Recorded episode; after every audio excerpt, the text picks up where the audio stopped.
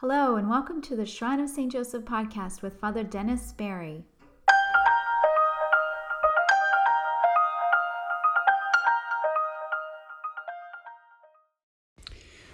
Good evening. This is Father Dennis speaking to you once again from the Shrine of St. Joseph here in Stirling, New Jersey. As we approach the second Sunday of Ordinary Time, I think God has a special word for us, especially in light of all of the very challenging and uh, trying situations that so many people in so many ways are going through, including our entire nation with the events of January 6th and the attack on the Capitol and all the subsequent uh, reactions and uh, issues that have come up relative to that, plus our pandemic with so many hundreds of thousands dying from it and so many lives so seriously affected. So, as I've thought about that, I think that this second Sunday of Ordinary Time has a special word for us. About over 20 years ago, I remember speaking to a couple, wonderful couple, who were both major media and political consultants. And what they told me was that, Father, they said, you have to understand there's a general buzz going on in the world. The buzz is the buzz of information. And if you want to be heard, you have to get above the buzz. You have to do something, say something, act in some way that gets basically people's attention.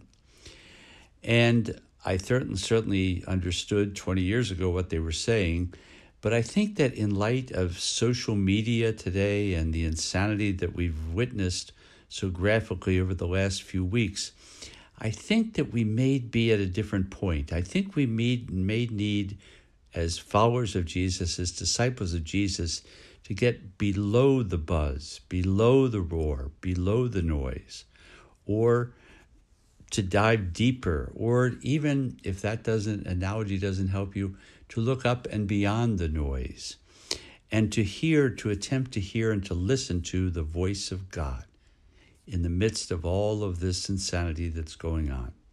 And how do we listen to the voice of God? Well, I think the readings from the Word of God tell us three things that are helpful. First, is that to understand, to hear the voice of God, it requires some silence, some quieting of the, of the loud, noisome voices that are both within us and outside of us. That's why the reading about the prophet, the, the young boy Samuel, who he's asleep and he hears God calling to him. It reminded me of St. Joseph, who also heard the voice of God when he was asleep. It's the time of night, it's a time of quiet. Jesus himself, later in his life, as he grew up, it says he, he went, he would go away after a busy day and spent the night in prayer. He would go up the mountain early in the morning. He would find a solitary place. So, somehow or the other, in the midst of all of the craziness of, of our modern day life, to find a place within ourselves and perhaps even around ourselves where there can be some silence or quieting. The second thing is we then have to be like little Samuel. We have to say to the Lord, Speak, Lord, your servant is listening. Speak, Lord, your servant is listening. Uh, God needs us to invite God to speak to us. We need to seek God. We need to desire God. As the book of Revelation says, it says, He stands at the door and knocks. God loves us, and like any someone who truly loves us, He's never going to force Himself upon us. So the second thing is to say to the Lord, Speak, Lord, your servant is listening. And then finally, the third thing is learning little by little to recognize the voice of the Good Shepherd. That when we hear the voice of God, uh, that we will know that it is Jesus who speaks to us. And as Jesus says in the book, in the same Gospel of John, he says, "My sheep know my voice, and they follow me." And how do we get to know and recognize the voice of the Good Shepherd? Well, the Gospel of John tells us that those two first disciples went and abided with Jesus. It says stayed, but the word really means abide, uh, to dwell with. And so we must spend time with God. And we can do that in a million ways with a book or music, a psalm, a small phrases, little quotes, but anything that speaks to the quiet of our own spirit. And we're listening for what? We're listening for His voice, the voice of God.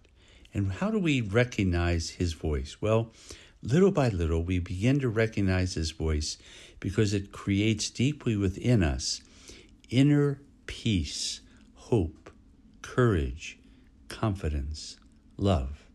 When we hear, when we experience that voice, then we hear the voice of the Good Shepherd and we understand and we know what we must do and how we must speak and how we must respond. May God give to all of us that pearl of great price, coming to know, to understand, to respond in love to the voice that will set us free. May God bless you and give you peace this holy day.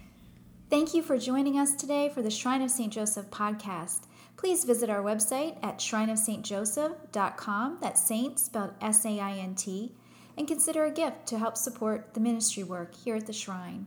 Thank you for your continued support, and God bless.